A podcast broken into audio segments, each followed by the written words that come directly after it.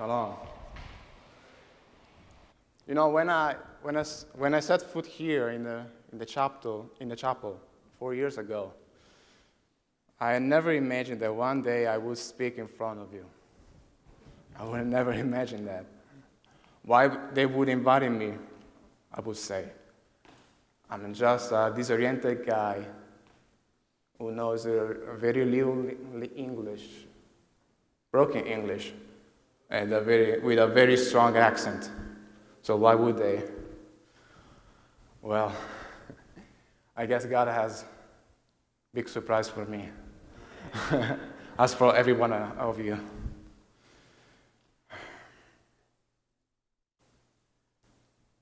Let me tell you a story that a dear friend of mine once shared with me. He was born and raised in Brazil. But just to be clear, we are not talking about Brazil like uh, Rio, de, Janeiro, São Paulo kind of thing. We are talking about Brazil jungle kind of thing. Uh, wild Brazil, an untamed area close to Bolivia. How many Brazilians are here? There you go. they're, they're, they're all over there. so you know what I'm talking about. I've never been there, but I just heard that it's a very dangerous place. Uh, in those kinds of jungle, there are many swamps and river, and some of them are huge, so, so huge that when th- there are storms, it can be very dangerous. So, in that kind of context, his father was a farmer, and he had to navigate the, the rivers with a small canoe for business. And one day, when my friend was a six year old, he and his parents went on one of those canoe trips. trips. But then, a strong wind came, and it started raining really hard. So hard that in a condition like that, even a regular boat would have struggled to stay afloat. They were on a canoe. They were in a very dangerous situation. They could have sunk quickly. In fact, her mother was frightened. And she started crying and shouting uh, at her husband, Take us to the shore, leave us there, do not take us any further. But the shore was very far away. Again, the rivers are huge, and nothing could be seen on the horizon. The destination was still far away. And my friend, too, poor thing, it was a child, this, uh, it was crying and shouting, Dad, Dad, Dad. They were so desperate and afraid. But his father, despite the screaming, did not react. He said nothing. He remained silent and continued to guide the canoe towards the original destination.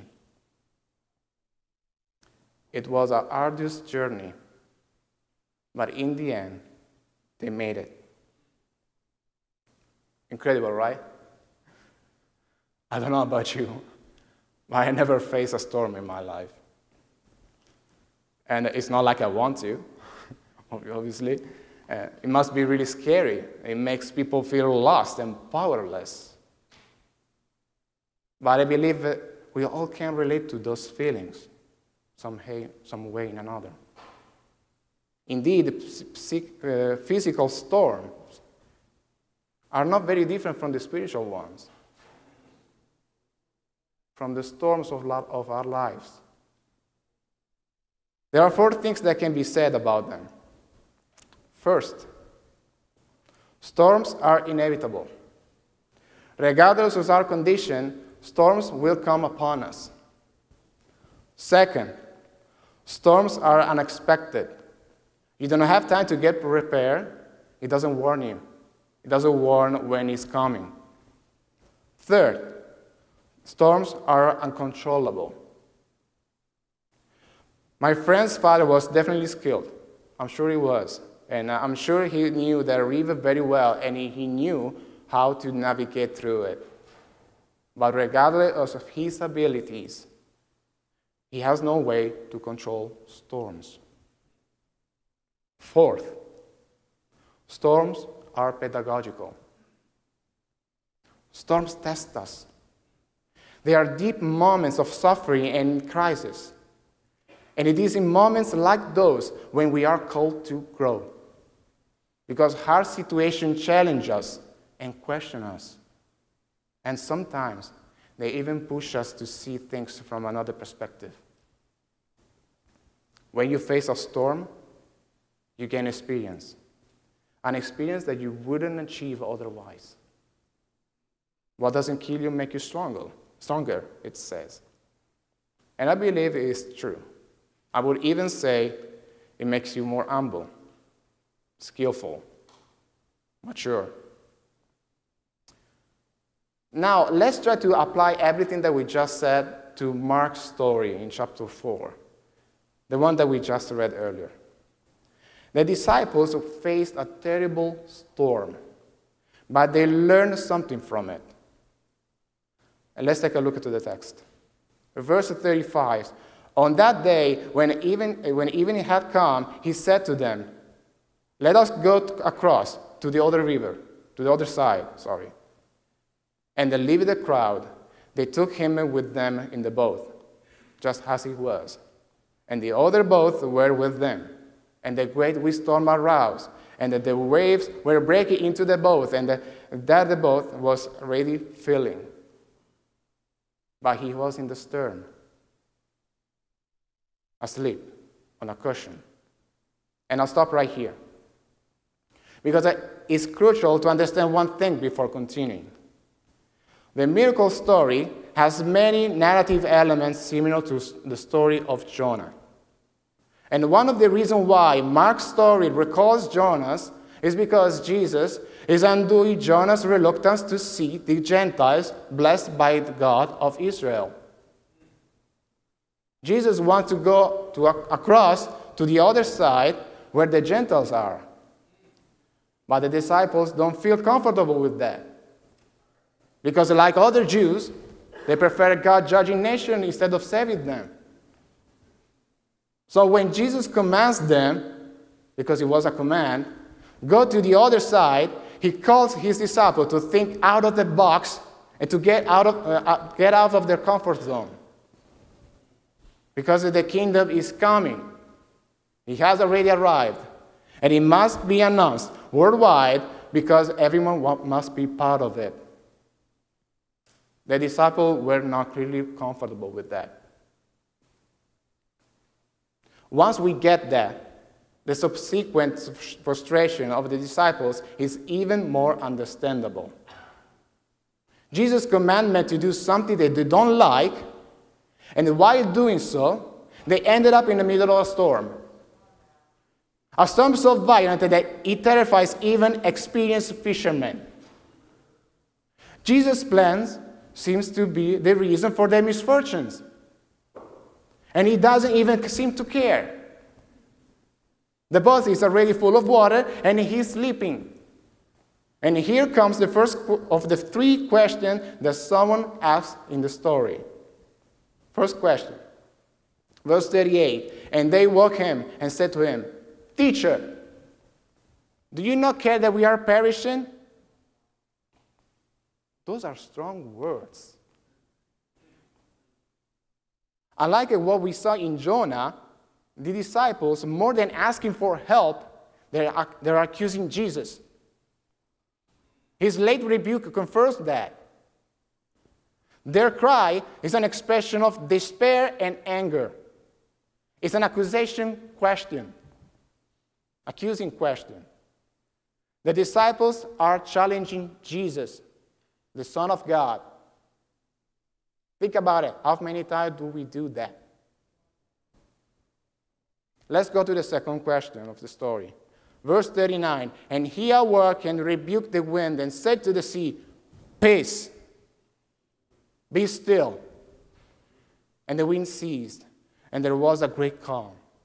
He said to them, Why are you so afraid?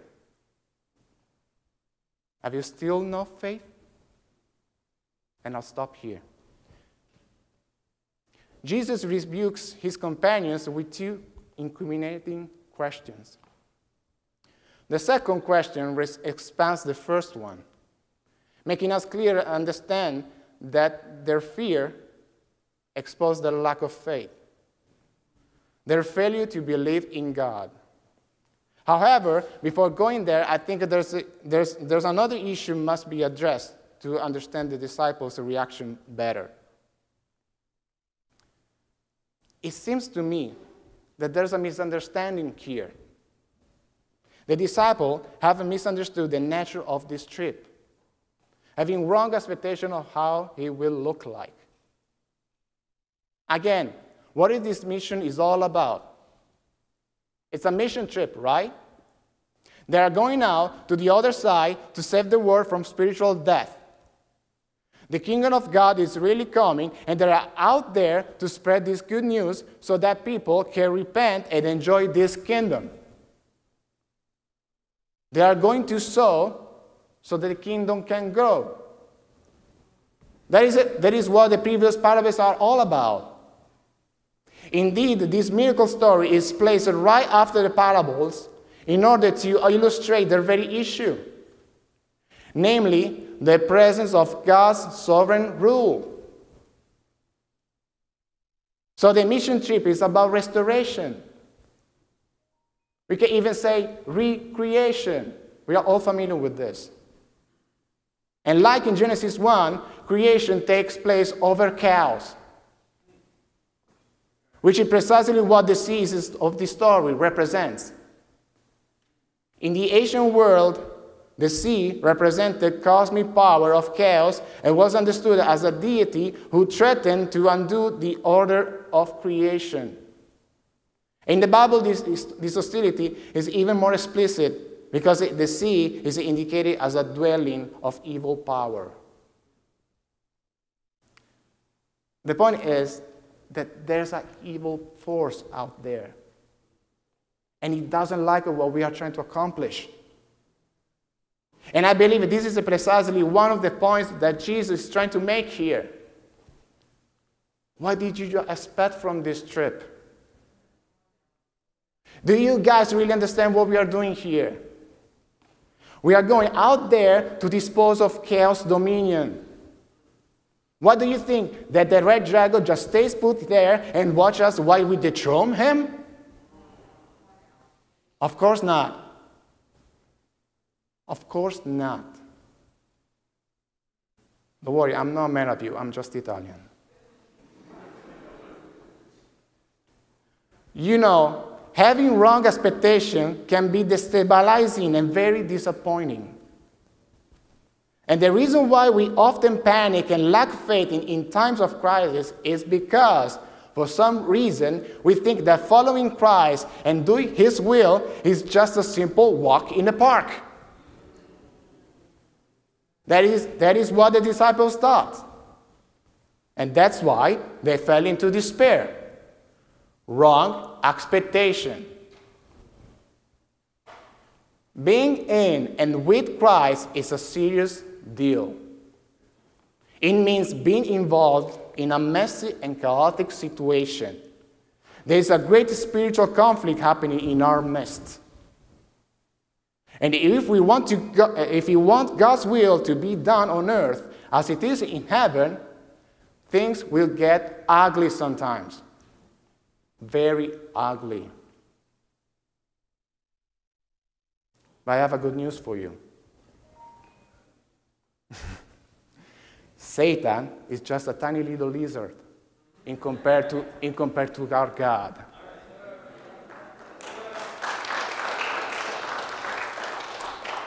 And the Lord is in our side. Amen. And here we are, back to the main issues exposed by Jesus' questions. Clearly, the dis- disciples were not mentally ready for this trip. We already addressed that. And because of that, their fear overshadowed their commitment to Jesus and their confidence of his care and protection. That was Jesus' accusation. Their faith should have assured them of their safety. Not the boat, not the weather app, not the insurance company, neither their skills. Professional fishermen were on that boat, and they were utterly powerless. Faith. Only their faith could assure their safety.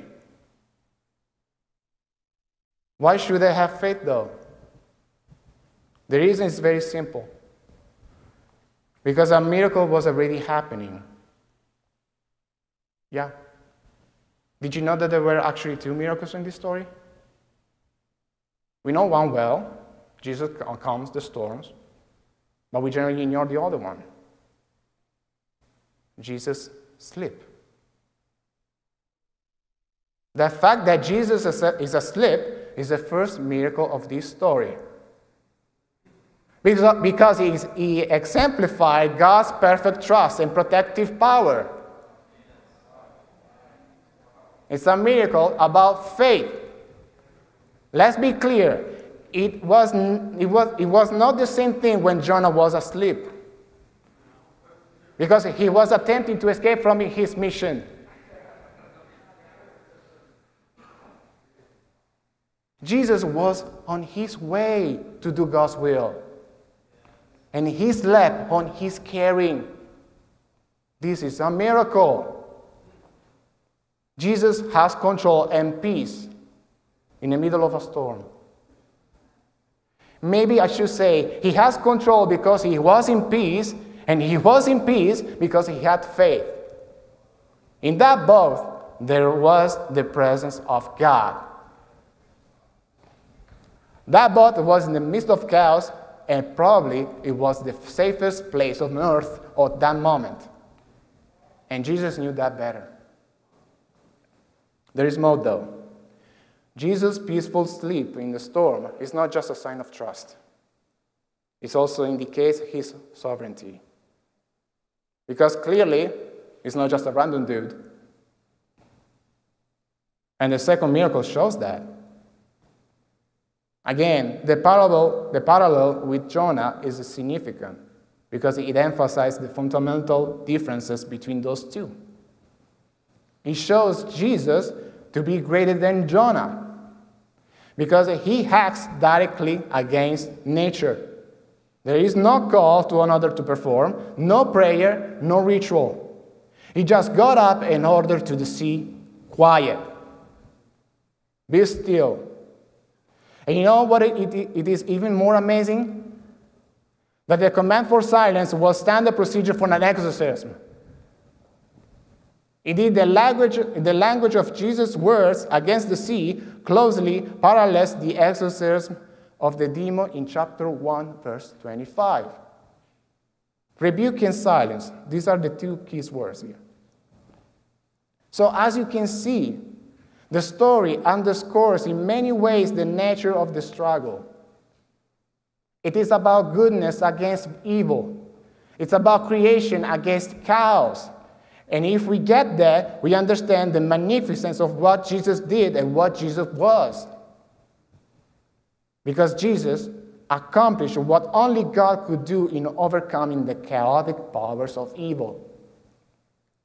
And his action answer the question posed in verse 41, the third and the last of the story. And they were filled with great fear and said to one another, Who then is this that even the wind and the sea obey him? Who is this guy? You know, one day my Brazilian friend dared to ask his father why he didn't stop that day. Why he didn't stop on the, on the stormy day and he didn't leave them on the shore. The answer was very simple I couldn't. Because there were jaguars, snakes, anacondas, piranhas, and many other, and many other dangerous animals out there. I could not leave you there. You would not have survived. There was no other choice. I had to take you to the destination safely. My brother, sometimes we forget who we are dealing with. We are so caught up in their circumstances and scared that we forget who is guiding us and taking care of us. Being afraid is part of our nature. I'm pretty sure my friend was still scared uh, when he faced other storms in the river. However, it was different afterwards because he did not forget who his father was. He told me so. His words, I will look into his eyes and say to myself, We will succeed. We will reach to our destination.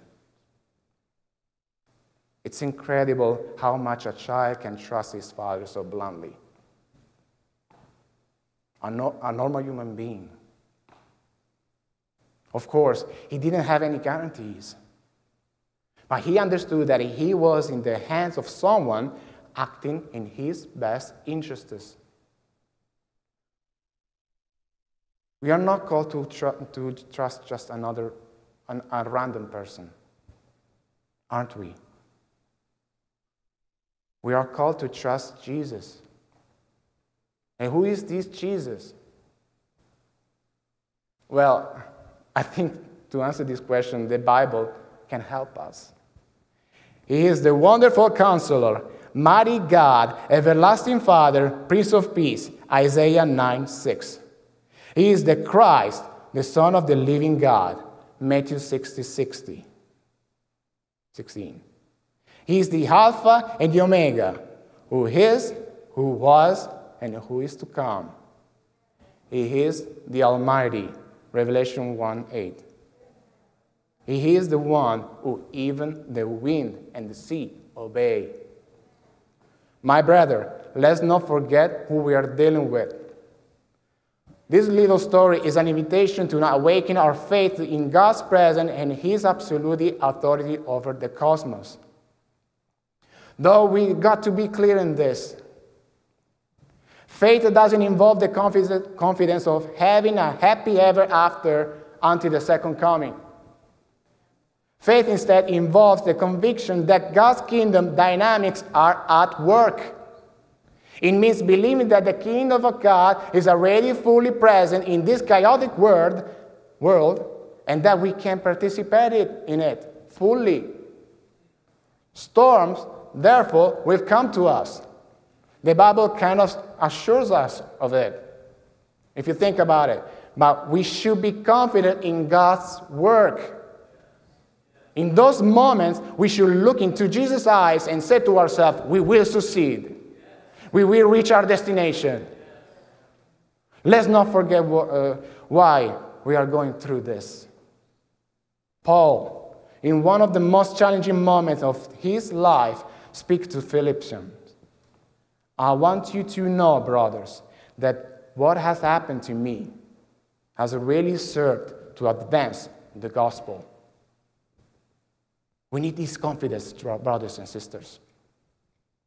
I know it is difficult. The fear, the fear that we all need to overcome involves the impulses of for self-preservation and the temptation to have control of the situation which guess what? Most of the time is out of control. There are two distinctive, distinctive kinds of fear described in Mark's story. The first one drove the disciple into despair because of lack of faith, phobos. And the other one is a reaction to what Jesus did to the storm, dei loi. The latter one is the same kind of fear when someone experiences an epiphany. And the disciples experienced it. They did. This time, more than afraid, they were awestruck. The proper antidote to fear, phobos, is the faith that comes from fear, dei loi, of the Lord. Do you know which is one of the most repeated commanding scripture? scripture? I love this one. We didn't arrange it, I promise. Do not fear. That's the, most repeated command in the Bible. Do not fear. Have you noticed that? Careful though. Why would God command that? Because nothing wrong would happen to us? No. The storm is still there, and we are all in the midst of it. He said that because refusing to give in to fear, Phobos, disables the enemy's strategy. On the other hand, if we give in to fear the, the Lord, the Eloi, we, we have the assurance to get to the other side to victory. And the enemy knows, knows that. That's why they tremble in fear. That's why, that's why they're so angry. That's why they want to hit, hit us really bad. Do not fear, says the Lord. You will get to the other side. Let's not be afraid. Jesus is sticking with us on, on this trip together till the end. And if we have to suffer, He will suffer with us. If we have to die, remember, He already died for us. He won't abandon us. The water may get to us, but do not fear. We will get to the other side. We will get to the kingdom in a way or another. Because He is God. And with God in our life, there's, there will be no storm that can bring us down. As we face the countless difficulties in our lives, let's try to imagine what it might be like to enact faith, to take concrete steps to draw on the, ki- on the kingdom's power that is present, present among us. Let's not forget who we are dealing with. Be strong and courageous. And fear the Eloi, the Lord. The path to the kingdom can be tricky and challenging. But under His will and in His presence, we have nothing to fear especially if he's asleep. May God bless you.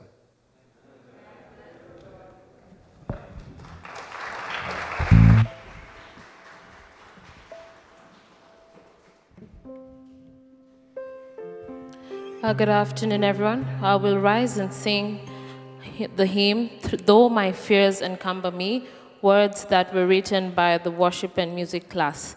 It's adapted from the hymn, hymn number 537, He Leadeth Me.